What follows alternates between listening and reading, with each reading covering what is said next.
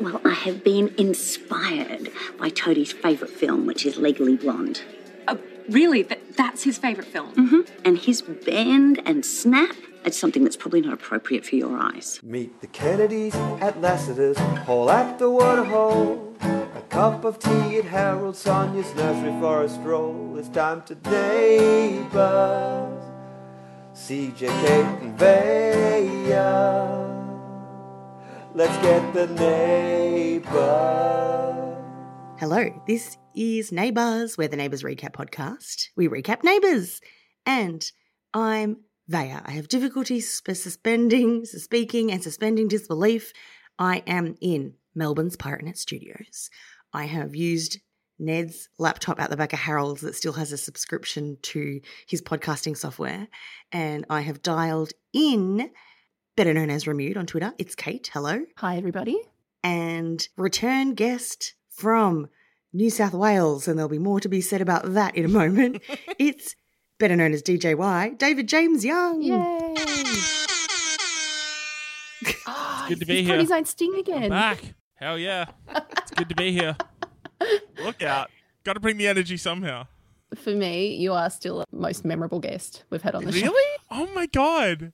That's that's high praise. You've had Millsy, you've had Jeff Payne. I've never given any other guest a lift to the station whilst racing a train either.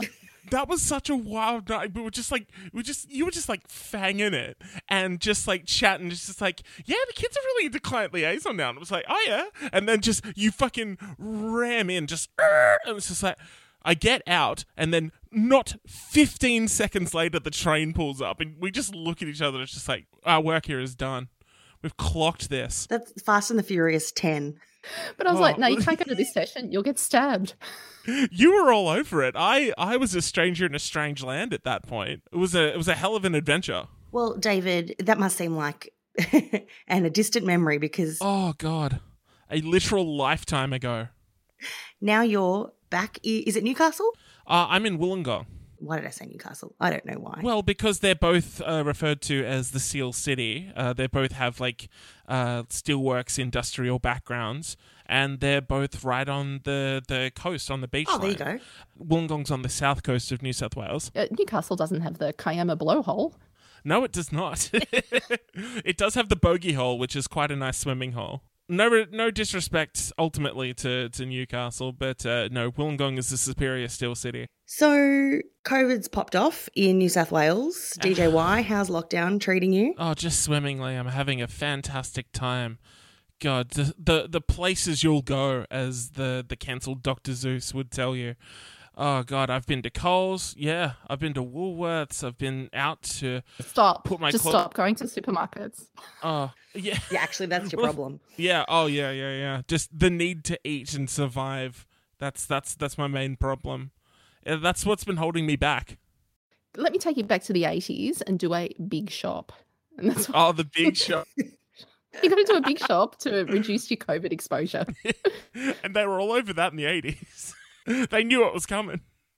David, how are you getting your fix of gigs? Because you like to get about town and see some music, live music. Absolutely, I How are you getting your fix? Uh, the last thing I went to was the last show I actually played, which was I was in Canberra at the end of June, and it yeah just looked like things were kind of taking a turn for the worse. But I was just like, oh, you know, it's like a handful of cases. You know, they usually flatten out within a couple of days, and then the Curb Your Enthusiasm theme played, and now I've been here for three months, so you know. Uh, look, it's definitely been tough in that regard. Uh, you know, kind of. Honestly, it's been a lot of living vicariously through everywhere else because you know everywhere else got fully vaxxed pretty quickly, or like close to fully vaxxed Yeah. pretty quickly. So like, I'm watching all this footage from like Lollapalooza and Reading over in the UK. You know, just watching Limp Bizkit set from uh, Lollapalooza over and over and just being like, oh man, I should have been there, but I'm not. I'm stuck here in my room. But yeah, so it's a lot of, uh, once again, kind of living vicariously, which is very funny considering when I was going to shows like last year and even earlier this year, like some of my American friends were seeing that and just like, oh, you know, I miss that so much. And now I'm sitting here, you know, like locked in this cage basically and watching all of my friends over in the US and the UK getting to do stuff. And I'm just like, oh, so that's what that feels like. You don't mind a personal question. What's your va- vax sitch like? I am, uh, at the time of recording, a matter of days away from my second AstraZeneca shot. Yeah. Yeah, baby. No, you know what you'll be then? You'll be an Oxford graduate. Oh, hell yeah. I'm going to jump into Neighbours Council business. Sweetie, it's just business. So our newest member of the Neighbours Council is Miss Catherine Jones, aka CJ the Hot Mess Mum. We asked her when she listens to the podcast, and she said, I'm actually D3. Dee and Andrea were actually triplets, and I'm Sandy. I have the same same genes, but I ate more pies. Is that legal? Are you allowed to be a patron for your own podcast? No, no, this is she's just rejoined the council because she was hacked Oh, by right. someone in Virginia. Yeah, she is also a patron. Oh, weirdly. right. But she, yeah, she got fully hacked and to the point where she's like, delete me from everything, delete me from every group thread, delete me from your life. And to the point where I was like, are we going to still be friends? This is like a super elaborate way to get out of this podcast, Vaya. Oh, right, yeah. we were about to get Bailey on the dark web to try and sort out what was happening with her. she, she was about to get like identity swapped. Yeah, Sandra Bullock in the net. Oh, that's it. Um, so welcome, CJ. Now I will thank to patreon.com slash neighbourspod, Chad. Chad will be enjoying a trimming, a clipped up segment from this episode and a storyline that we've saved just for Patreon. And I believe we're going to have some Harlow and Chloe chat for this trimming. Oh, boy. just because they had a lot of time last week. So I want to do a bit more ranting about them just for Patreon. Are we going to use the word mole in there? I'd love to. I would love nothing more. Finally, for business, I want to discuss theories on a show that hasn't even begun yet. Uh, the new season of The Masked Singer. Oh, yes. Yes, there's a character called the Marlin, and he's he's a fish, and he's got a big curly mullet. And the council's popping off, going, "Well, it's got to be the toadfish Rebecchi." They wouldn't go that obvious, though, would they? I mean, Vaya, I think not. you raised valid points about he couldn't be doing this in Sydney. Oh, true, yeah. No, because yeah, it was recorded in Sydney a month ago, and obviously he's in Melbourne, and I doubt they would want to, unless he's got long service leave. But I I doubt they want to like video chat Toadie's scenes in. Yeah. But I feel like Toadie's wife, uh, IRL wife, wouldn't want him going to Sydney and like leaving the kids. He could record it remotely, like maybe he's in an isolated studio in Melbourne and they beam it into Sydney. But who can be asked doing that? Like with the mullet, Toadfish, um, Rebecchi was not the only Australian with a mullet. We've got like hundreds of ex AFL footballers. it could Oh. And I, you know, I've got my hand up maybe for Dipper. Oh, I like it. Has Warwick Capper done it? Oh Jesus! If not, he'd definitely do it twice. I'm pretty sure he's released a he released a single back in the 80s. Yeah. Yeah. Warwick Capper's sing- single was "I Only Take What's Mine." Oh, that's right. What a Every song. retro sig- single like this has has to have a really long sentence as its title. Yeah, totally. That's my my second favorite song by a footballer, followed by uh, "I'm an Individual" by Jacko, which is just a Oh yeah, oh you can't fool me. visual. You can't fool me. You get it. Okay, business out. Pleasure doing business with you.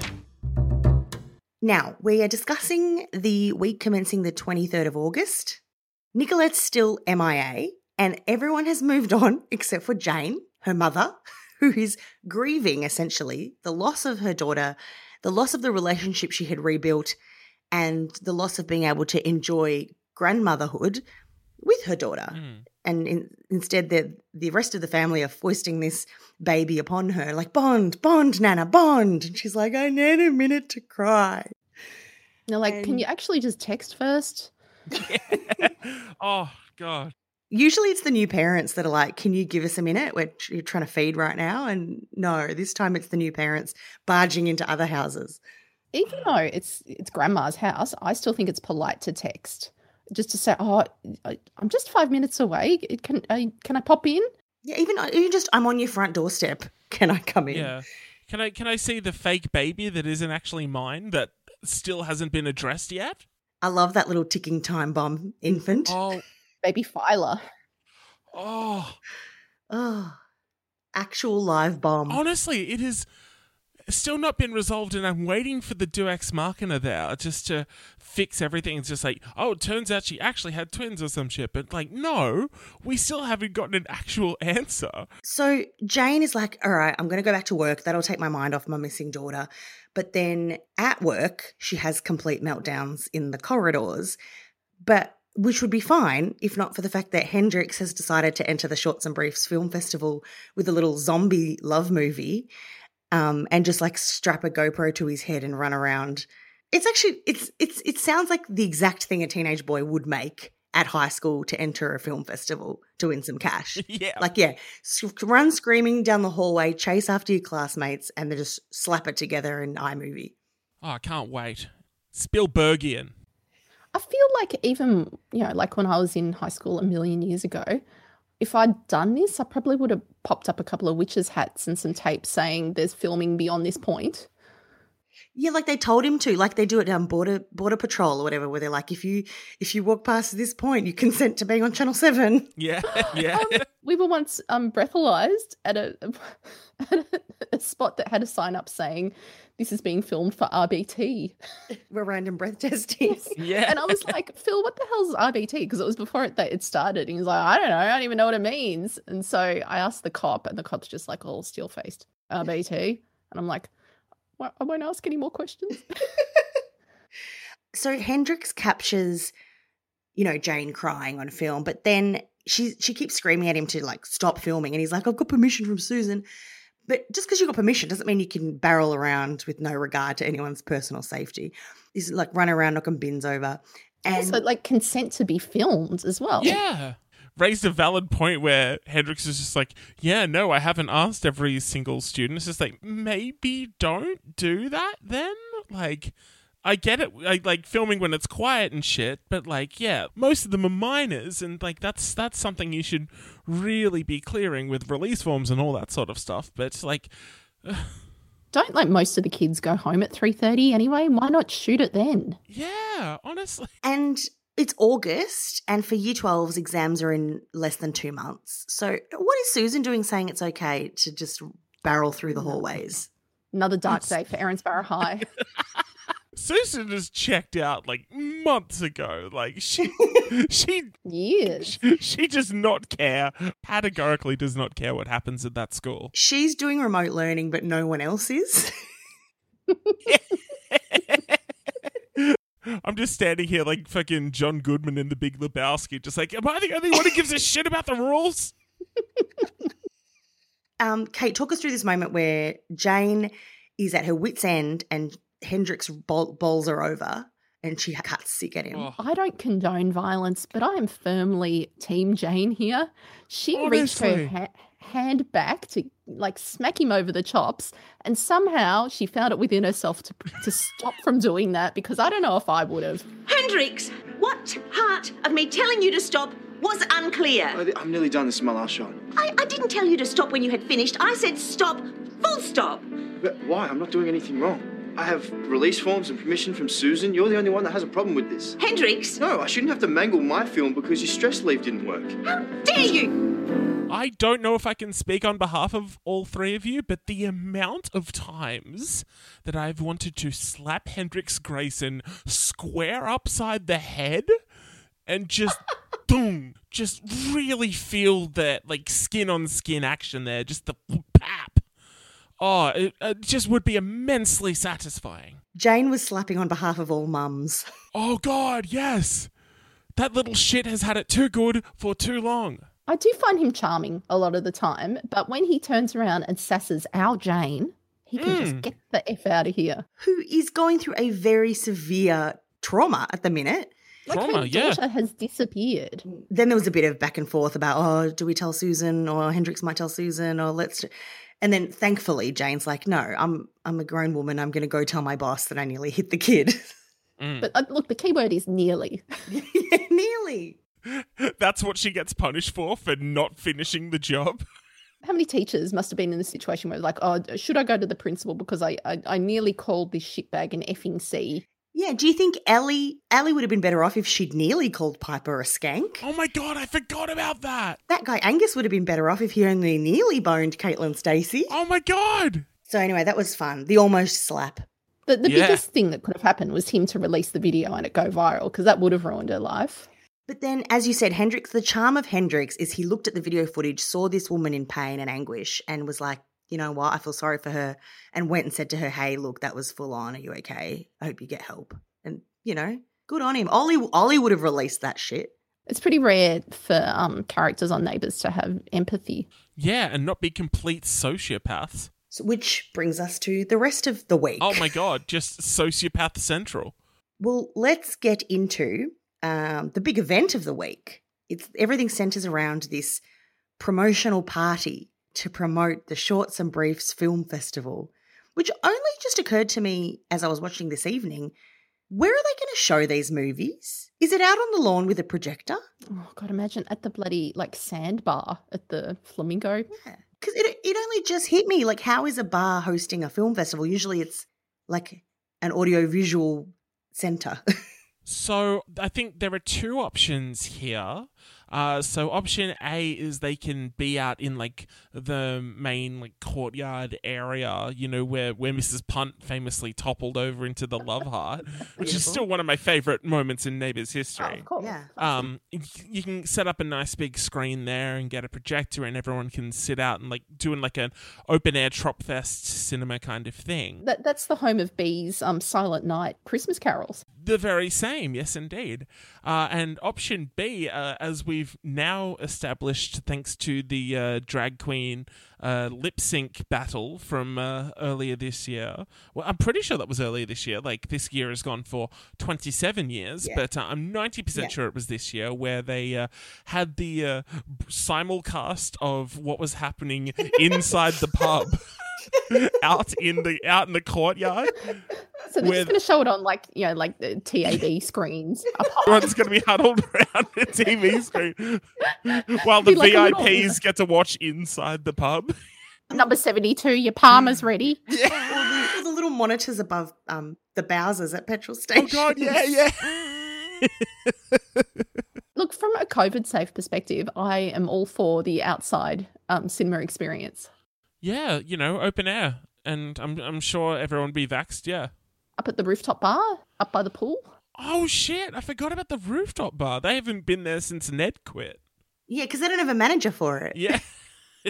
I mean, uh, I mean, I'm sure they do have a manager, but like they don't exist in like actual canon. Well, also Paul, but because Paul sacked half the staff to make room for a salary for Harlow's um, Ultimate Grand Supreme job title. Oh, that he yes. invented. All hail Harlow. I like, gonna say, I forget think we need like a um, Kim Jong Il kind of Yeah, yeah. for it. yeah. Need like a Chairman Mao style like cutout photo of Harlow. Yeah.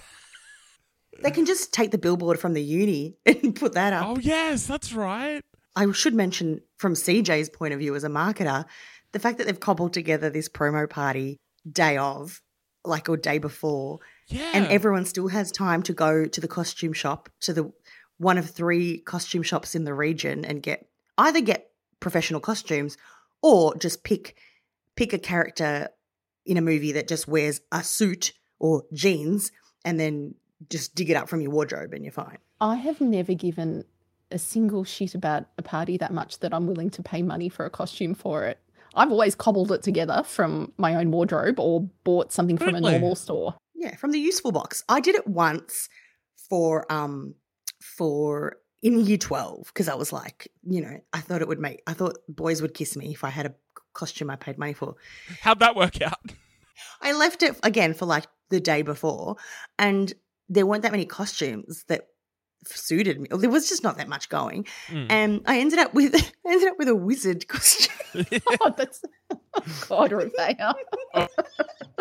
Would have been lining up then. Yeah, Absolutely. like nothing says The, the right sleeve- kind of boys. Nothing says welcome to the wizard sleeve like a pair of Oh, wizard no, sleeves. don't Oh. say that. Who wouldn't want to mac on with Gandalf? Absolutely. now we're talking. It was like purple and gold. And also, it had that one of those cone hats. And I didn't have my hair like flowing. I like thought, well, I have to honor the hat, the headwear. So I like put my hair up in a bun, and I looked like a Don't man. wizards have long hair anyway? I don't but I looked like a man wizard. The saddest bitch the saddest in high school. That's very Just wants fair. to love, but Yeah. wears a wizard Crap, costume. crap. I'm the definitely I I wear that title definitely. With pride. Don't know, but the point is that's the first and last time I bought my I bought a costume for a fancy dress party. The rest of the time I used something from my calisthenics or dance concerts. Can we just discuss the various costumes that were there? Please, Kate, you have the floor. So, Amy and Ned were dressed up as Men in Black characters, which I'd just Oh. like to point out to you is a 24 year old movie. Yeah. Banger of a theme song though. I mean, they did reboot it. Why not? I mean, it some has- hats yeah. on and and go as the Blues Brothers because I reckon that's far more iconic than the Men in Black. I think that's that's the new question to ask in the relationship. It's just like, so which one's the Will Smith and which one's the Tommy Lee Jones in your relationship? Oh, they're a bit sensitive about that. yeah. Also, we've got Coyle, Roxy, and Terage as Thelma and Louise and Brad Pitt. Now, I'd just like to point Oh. out to you that that movie is now 31 years old. I forgot that Coyle was someone. yeah, I thought Kyle was like I thought they said Brokeback Mountain at one point, and I'm just like, okay, that makes sense. I think that was just Ned having a dig. That reminds me of I, I went to a, a trivia dress up thing that I was invited to by friends, Yeah. and so and it was we had our tables theme was famous couples. So Phil and I dressed up as Batman and um, Catwoman, which straight yeah there was only four couples on our tables, and someone else did that as well. But we get to our friend's house because we were going with them, and they were dressed in their freaking civvies as well. And I'm just like, are you serious? I've got bloody whiskers drawn on my face. I'm gonna ask if you were Batman or not. That's weak. and anyway, and I'm yeah giving her the the stink eye for it, and she's like, oh, I think we better, you know, she's like, oh well, I guess you know, like where. Oh, who was it? Ryan Fit Phillippe and um and Reese Witherspoon, and she's like, and I'm like, hmm. And then we get to the actual event. Every other single person there was dressed up, so she felt like she was the odd one out. I once went as Batgirl to a superheroes party. Hell I wore a black leotard and skirt, and then I hand I cut out a bat from like silver fabric that I had and stitched it to the leotard. I think I went to like a booze cruise um fancy dress as Batgirl as well. That I cannot wait for one day to be able to have booze cruises back in back in circulation. Oh yes. All aboard the Ruby Princess the second that shit kicks off. And so I'm just I'm just choosing the movies that I actually recognized, which was most of them. So we had ah. someone dressed up as Beetlejuice from 1988. Someone randomly dressed up as someone from the Royal Tenenbaums from 2001. Oh yeah, which which got referenced this week because they were talking about Wes Anderson movies. Yeah, mate, who doesn't love a 20 year old movie reference? It's a great movie. Don't get me wrong. Now, Toadie was Mad Max from 1979. Yes, very nice. which was the oldest reference. Um, there was an extra dressed up as Ginger Spice from Spice World. classic? Another extra as Kill Bill, 2003. Another extra as um, Cher from Clueless. And somebody was doing a Vaya Pashos and dressed up as that guy from Lord of the Rings. Oh yeah, that's right. I'm sure they looked sexier though than I did. You, you never know under those hats, do you? Yeah. I actually I had a question. Was Carl meant to be Bradley Cooper from A Star Is Born? Or was he supposed to be Chris Kris Kristofferson from A Star Is Born? Because he'd he'd he'd be Kris Kristofferson era Star Is Born, not Bradley Cooper, right? No, because I was like, that he and, oh, who was the other one that stumped me? Oh, um, the zombies, McKendrick. That could just be any zombie movie, really. Yeah, except um, Hendrix was quite offended that someone else suggested that it was um, a zombie from World War Z. But who did Olivia pointed out in the council that they were from a real Australian zombie movie? Um, Oh, called really? Cargo. I haven't seen that. Going back to Carl, mate, you wanted, you obviously wanted to hold a guitar. Why not dress up as Elvis from Jailhouse Rock? Oh, great choice. And there's probably an Elvis costume in the rotation on the street. Uh, in his Oh, wardrobe. That increases the chance of seeing Carl's bare chest, though, because of the low neckline, the V line in the suit and shit. Surely that's a draw card. Oh, Or even, oh, Elvis in your, your mileage may vary, Kate. No, but for him, he'd love it. Oh, he'd love it, absolutely. Now, we got to talk about the piece de resistance costume wise. Well, firstly, let, let's wind it back a bit.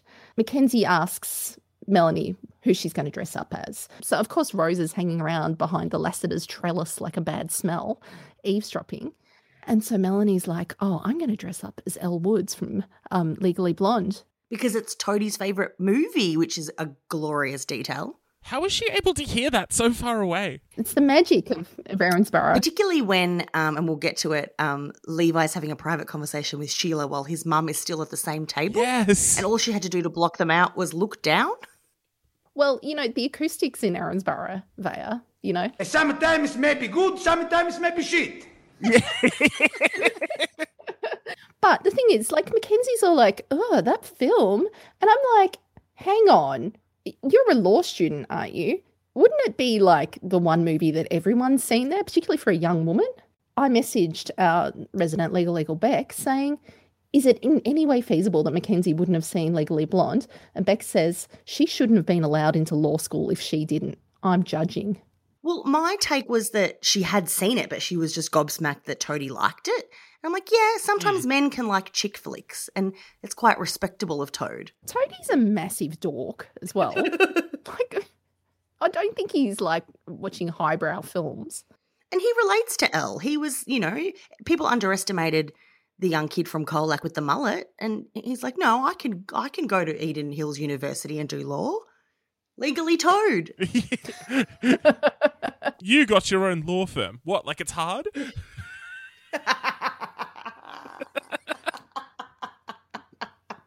Piece of piss. Face of face, exactly. Now, not only does Rose, who is back running, you know, doing PR for the film fest, not only does she overhear this, but in her quest to win back Jarrod Rebecchi, she goes to not one but three costume shops in town Yeah. and surrounds and buys up every single legally blonde outfit that they Which have. I'm I'm guessing is going to cost a pretty penny, A, but also B, like how is she finding all these niche places? Like it reminds me of that bit in, in that bit in The Simpsons where Hank Scorpio is just like, "Oh, you got to go to the hammock district. That's where all the hammock stores are." No, because I was just thinking, only three? I know more than that. Come on. It's amateur hour. I'll just go like five minutes down the road and there's another three to choose from. Well, I'm assuming there was one in Erinsborough, one in Eden Hills, one in Anson's Corner. Oh, well, you're not getting the quality ones in Anson's Corner. And since the bric-a-brac shop, you know, it's not Yeah, very convenient anymore. Find, find one of Kate Ramsay's old dance outfits. Surely that'll do. Someone's in a top hat being a clockwork orange. That dance she did with Jason Coleman. Oh, Because, yeah. oh my, my God, wouldn't that have been like a fabulous movie to see on Neighbours? So, okay, a few things here. Let's pick this apart. Lovely um inside joke because obviously Lucy Durack played Elle Woods on stage in the musical in Melbourne, i- in Australia, Oh, there you go. opposite Rob Millsy Mills. Friend of the show. And yeah, so she's dressed in the like pink. I, I can't describe clothes. Describe what she's wearing. Hot pink. So Rose is in a gorgeous kind of, um, I don't know, faux Chanel hot pink suit. Which actually looked like what Elle Woods wears in Legally Blonde too, but whatever. We're splitting hairs. very elegant. And apparently, Toadie was able to recognize that straight away because Melanie has had to cobble together a costume from Nell's dress up box. And I'm a little concerned that Nell's dress up box includes a pale pink satin um, corset, Well, you know, Yeah. adult size. we've just had book week. Yeah. Um, so maybe she had a um the pictorial reference of Moulin Rouge that I had in the early 2000s, that, Uh. and she wanted to be Christina Aguilera. or maybe she was going for Frank-N-Furter from Rocky Horror. Maybe could Madonna um, Material Girl. Oh yes, definitely, definitely a big Madge fan for sure. I'm, I'm disturbed. I actually feel that that's that's a cry for help that she found that in there, and also there was like a feather boa as well. I don't. Oh, The other thing is, if you'd said to the costume shop, this is like a bad keyword search. So she walked into the costume shop and said, Do you have any legally blonde costumes? And the owner's like, No, I've leased them all out to a blonde lady. And she's like, Okay, bye. See you. Thank you for your time. Leaves. She doesn't say, What about a Playboy bunny costume? Because then also Toadie thinks, Are you meant to be Bridget Jones? She could have said, What about a Bridget Jones costume? Yeah. Like, like just a bunny. Do you have an Easter bunny costume? Like anything would have worked. Yeah. Rose's divorce settlement uh, ain't, you know, ain't going that far. No. Yeah, do you have do you have Moulin Rouge corsets and a pair of bunny ears? Thanks. 50 bucks. See you tomorrow. Now that I'm thinking about it, uh, I, I'm starting to think that it was less from Nell's box and, and maybe it was from Carl's and Susan's box that she found all this stuff. Yeah, they went to Nell's, they found a pair of bunny ears, and then Hendrix is like, guys, guys, guys, guys. I'm going over the road. I, I know where the good stuff is. Yeah. Now, I've got something even more disturbing than that. yeah. Sonia's sexy outfit. oh my God. No. Too soon. Oh, How creepy. Maybe it was, you know, it was Nell would never let Toadie throw it out. And then then he'd see it on his new uh, love interest and Oh, and he'd have it. And he'd have another flashback. Yeah. Oh God, it's all there. And if, because obviously a costume department is going to make their stars look good. So Melanie looked cute, but because it had to be a shit costume, you needed Rose to say, oh, well, I wish I could have been as thrifty as you, so I could have saved a penny. That's the only reason we knew it was a shit costume. it was not a shit costume. No. You can go F yourself. I was affronted. That was like, you know what? She may be, you know, a, a weirdo, but she's our weirdo, love. Yeah, Back off. exactly. I, yeah, I'm so She's- protective of Melanie. Um, so we don't need to go over all the boring pranks that happened, but like Toadie and Rose started playing pranks on each other because that's their thing. Oh. Kate and I were on the same wavelength exact point. It was just like, oh, for fuck's sake. Don't tamper with my drink, mate. yeah, you're in your 40s. Like, grow up. She's on the clock too, as well. Like Yeah, this is her professional reputation. So, um, Rose takes a, a chili dosed drink that Toadie gave her, and she like spits it right in Melanie's face, and then yeah, it gets chili in her eye. She goes a over T backwards onto the hors d'oeuvres table, and um, what happens? She get she gets concussed. Yeah. She gets some glass in her. It's awful. It's terrible. Table, like, And- snaps in half pretty Some cleanly. prick was taking a video of her. Yeah, right? Like, honestly, have a bit of decorum, people. Probably b- bloody Beetlejuice. Can't trust him. Apparently, it went viral as well, which. Oh. Uh, uh, of course. I think like the 10 people that would have bought tickets to the shorts and briefs saw it. It went viral the same way Cranky Granny went viral. and so Melanie's, you know, tucked up in hospital and Toadie is mortified and he's supportive of her. And oh, by the way, suddenly decides to believe his girlfriend that she didn't vandalize his ex assistant's car. Oh, he's Oh. the worst. Thanks for that, Toad. Your timing is impeccable. Great. He's really that's quite abusive, I think. Like he's he has to wait until she's at a rock bottom before he decides to show her any decency. And I was glad Melanie was, he's like, Can I get you anything? She's like, Yes, some crystals, my salt lamp, some lavender oil. I'm like, Good. You keep those demands coming, Mel. He owes you. I, I don't think you're allowed to bring things into a hospital that plug in. Oh, EH, as if as if they're noticing. Tested and tagged, have they been? Yeah, no. then talk about Rose coming into the hospital room. Oh, the oh the lion, the witch, and the audacity of this bitch. Is that the? Did you just come up with that? No, it's a meme. Oh. But still, I love it. I love that. C.S. Lewis would be proud. This is what C.S. Lewis died for. she comes in and she's like, Well, you know, I found out who it was, and it turns out that it was Dr. Anna Buke. Oh, And you know what? It's oh. still your fault because you're a slag.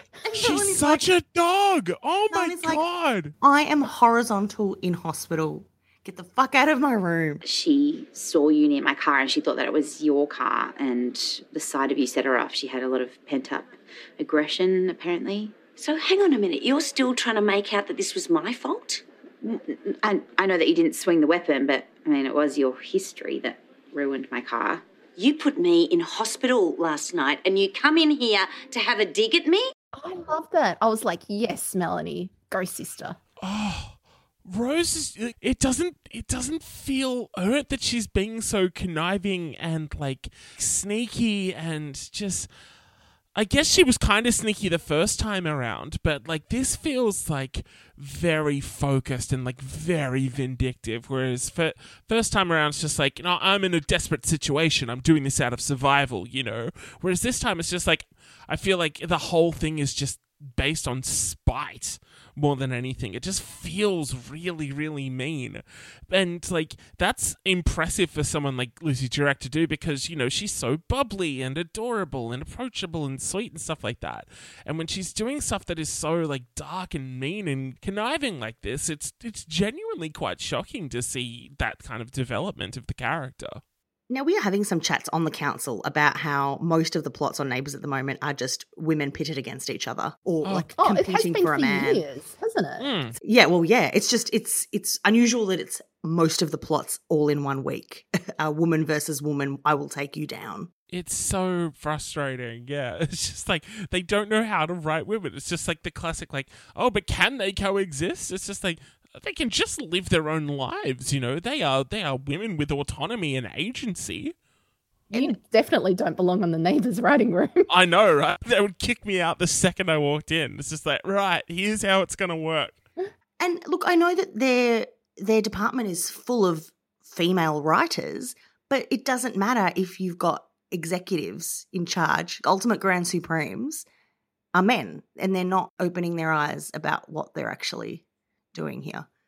We've talked about the misogyny for years, haven't we? Because you know what? There's a dull moment in Neighbours. Let's bring in a crazy woman. Oh yeah. Oh yeah. Let's let's It- play off. Oh, you know, let's make her lie about being abused because that's a thing apparently. You know, like that's how many storylines have we had of that? It's a really damaging Too many. stereotype. And- to Yeah. um, perpetuate. Here is a murderous sex pest. Oh, but his mummy was mean to him. Oh. So it's her fault. Yeah, let's make her the villain. And also, as much as I love Melanie, at one point she goes to Toadie, I think Rose is a bit cuckoo. okay. She's Pe- just a little yeah. bit non-PC. People in glass houses shouldn't break other people's windshields. All right? I actually would support this storyline if it did come out that Rose had stopped taking her meds or something and was like, oh man, I haven't coped with the divorce. I've gone off the rails. So sorry, guys. I've, I've interfered. It's not my place. And I, look, I, I've just had this grand delusion that Jarrod Rebecchi was a sex bomb. it, seems to be like a you know temporary insanity that many women have had on this street. So, yeah, Rose is continually like trying to come up with ways to get Toadie away from Melanie and like trying to get alone time with him and all that sort of stuff. And that's where all these like long lunches come into play and all these business meetings for, you know, what is ultimately like, I'm pretty sure. What is this like voluntary unpaid PR work that she's doing? You know, like She wants to debone the toad. yeah. but ultimately, yeah, she drags uh, Toadie away from the hospital where Mel is with some uh, it was some story about the paparazzi right like the photographers at the at the thing where it's just like oh they've taken some photos and some videos of Melanie I'm I'm trying to get it taken down it's just like you you planned that yeah, she, she thought she was going to lose her job. This is like the only like this is the only way this film festival would have any publicity would be from this video going viral because surely no one's going to it anyway. Like this is this is a great thing for them for it to go viral. Yeah, Amy looked a little put out, but I think she even she knew. She's like, oh, this is pretty good. Any publicity. So they sort all of that out and then they high five like friends do. And then again, like friends do, she goes in for the kill and Max on with the toad. She For licks the toad, if you will. time. It was Oh. a really oh, long time. He doesn't like immediately, you know, like how they will like cut away at the end and then just be like coming up on neighbors and then the first thing back will just be like stop what are you doing whereas this time it was just like he was just like oh look i'm i'm kind of enjoying this hey i'm i'm getting some i'll take what i can get at this stage Now, here is where I feel extremely ripped off as a viewer because we were promised a Melanie and Toadie kiss. It's so insulting that they've been a couple for months now. And we still haven't seen it yeah And, and they were like, oh, it's COVID. We can't show too many kisses. I'm like, we were owed a main character kiss before a guest character kiss. That's not fair. Just because she's a bit older, well, you don't think it's as sexy? Whatever. I want to see what my future's going to be like, okay? well, well, yeah. You're you're a woman in Melbourne. You'll inevitably end up with the toad. I'm, I'm not blonde, so there's my first strike against. And, and you're way too qualified to be his subordinate. My reaction to the the director's cut of that kiss was, "You dog, Jarrod Rebecchi. You're Oh. a piece of crap. How dare you do this to our Melanie?" Melanie deserves better. But you know what's really getting my goat during this um this storyline? Please tell All me, the Kate. bloody hypocrisy from Coos about oh she's some scarlet woman. Oh, God. cheated with all the doctors. One, Toadfish bangs every PA he's got, kind of like the same situation Melanie's been in. Yeah. And two, habitual adulterers, Carl and Susan Kennedy. But jumping over to the other woman v woman plot, over at the cannery, we have uh, Sheila versus introducing Levi's mum, Evelyn. Yes. The posh lady from Portland. Which feels like a implausible, to be honest. Evelyn is played by the woman who played Hermione in the Harry Potter and the Cursed Child play. Really? Well, It was pointed out to me. Hang on, Are Huh. they adults in that? Yeah, because it's like in the future looking back, whatever. No, okay. Don't, just, just don't. It's just a cash grab. Yeah. Paula Arundell is her name. And she's Um, Levi's fancy mum, who's very proper and likes, you know, unfamiliar things like good manners. And it was a great moment to get a snapshot of Levi's past because we did wonder. I mean, you know, obviously he's a young man of color and the Cannings are white as the driven snow. Yeah. And it was revealed that Frank, who is is is he Sheila's son? Yeah, Frank Jr. Um, Who's who's not the parents of Dane and someone else who came in. Oh, Remember there yeah, was two other Canning boys. um, he's married. He was married to Auntie Jackie. He um, did the dirty on her and hooked up with Evelyn. And Mu- must have had a moment of not being classy for this to happen. Yeah. and oh, she was young, you know, In And Frangers, you do also- see what you do down at the 21st century dance club. classy. Revolving dance floor. Classy lady's got needs, and she, um, you know, wound up pregnant and is from a conservative background. And her family would have like disowned her if she'd kept the baby. So she handed it off to the Cannings, and Frank raised Levi in and amongst the rest of them. Um, with the Can clan. in the can clan. And then Evelyn ended up dropping in to the odd family barbecue, and Levi was like happy as Larry. He's like, apart from the fact where I got beaten up when I was nine years old, I had a great childhood with all my multiple families. Don't even worry about it. we find out that she's been ostracized by all the Cannings, which is again not um, hard to believe. You know, this white family from the country is um, not inviting the black woman into their fold. I don't it's necessarily that though. I think it was more the oh, this is the woman that old mate had the affair with, and it's really awkward having her around because they they hooked back up again together. Annie, what was it Annie? Jackie. Annie Jackie. I don't even think they broke up. She was he was just like, "Oh, I locked up my mistress. Can we have the baby in our house?" Okay. How about no? But no, I know It's a hell of an that have done ask. Yeah, I went to high school with a family that had that scenario. Yeah. Like, it it's happens. Pretty intense. Someone's got to raise that kid. I gotta say, watching that build, that tension and release of Evelyn's interactions with Sheila, just seeing that bubble up over the course and just seeing how like cold and how passive aggressive Evelyn was towards her. Like the build up and then the payoff for that was just immensely satisfying. The woman playing Evelyn is just so good. She's so like calm and collected and then yeah, when she comes in for that ultimate scene, I suppose it was a bit foolish to think that all your talk of family would include welcoming me. You were always invited. You just stopped coming. Is that how you remember it? We wanted you in Levi's life. You pride yourself on being the generous matriarch. You could have made it easier. But you stood back.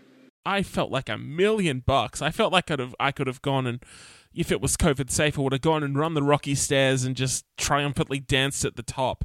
Because that's twice in as many weeks that Sheila has been absolutely decimated verbally and just left speechless. Like, literally just bathing in her own shit. And it just feels so good. Sheila just is just so oblivious to the whole thing. She's just like, "We wanted you there, but you just stopped coming." And Evelyn's just like, "Is that really how you remember it?" Because I remember distinctly being ostracized like this. this is a metaphor. And Sheila's just like blubbering and just like, "Just- just tell me, tell me what I can do to make this this right. And Evelyn just goes, "Stay out of my way." And I just go, "Oh." God, she needed to hear that, and it felt so good. It's, it would have been a good time for Sheila to go, Oh, well, look, did you know your son's in a thruple? Let's just get that bomb out of the way. Let's focus your attention Man. somewhere else right now. Classic redirect. Oh my God, that storyline. That's the other thing that they have to keep uh, Levi's relationship with uh, Amy and Ned a secret because his mum would flip out. Because she's already got some big opinions about Amy being like a, an old. Yeah, she cradle was so snatcher. judgy, wasn't she? How could she even tell? They both just look young and hot. I don't get what she could say. Yeah, Look, exactly. you, you could look at them and go, they look the same age. So there's more to be said on all that, and we will. Uh, but at this point, we should do Citizen of the Week or Citizen of the Week. Oh, I would like, as with pretty much every week the last few weeks, would like to nominate Harlow for Citizen because she's just categorically the worst and it doesn't look like she's going to be getting any better anytime soon.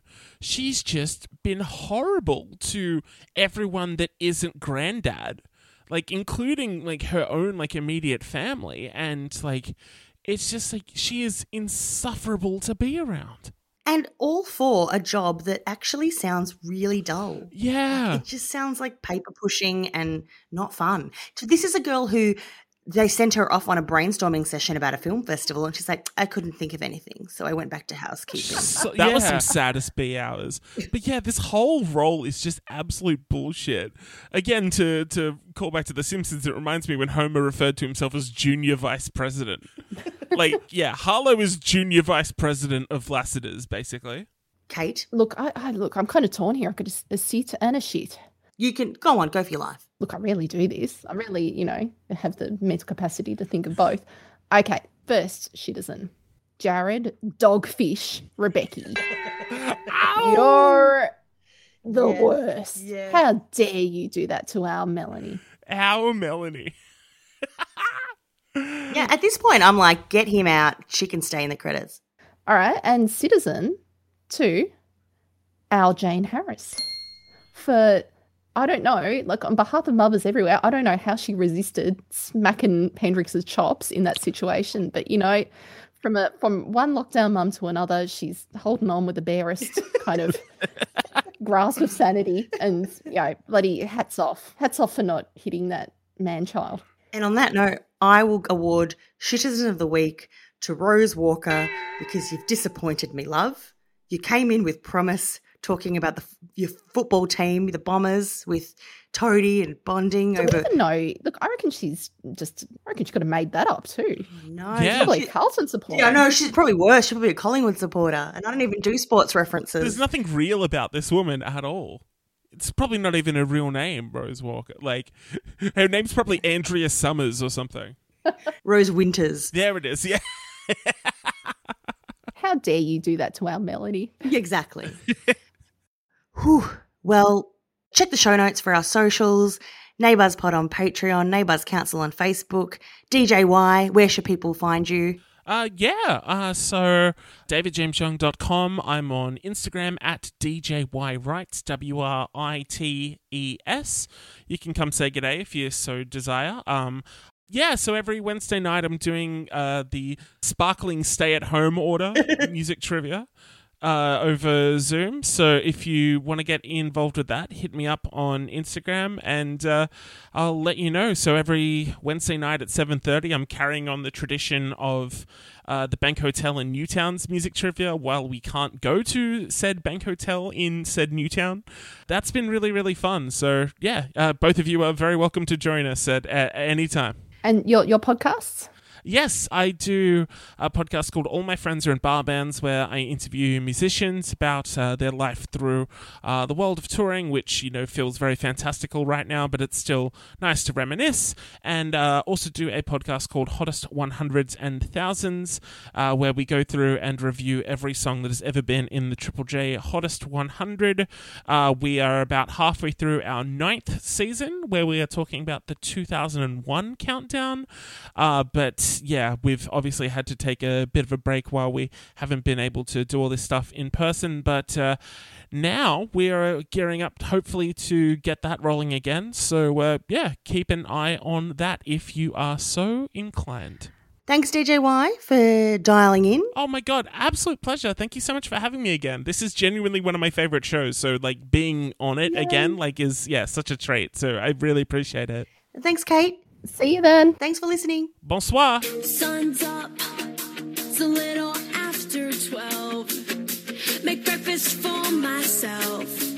Leave the work for someone else. People say, they say that it's just a. They tell me.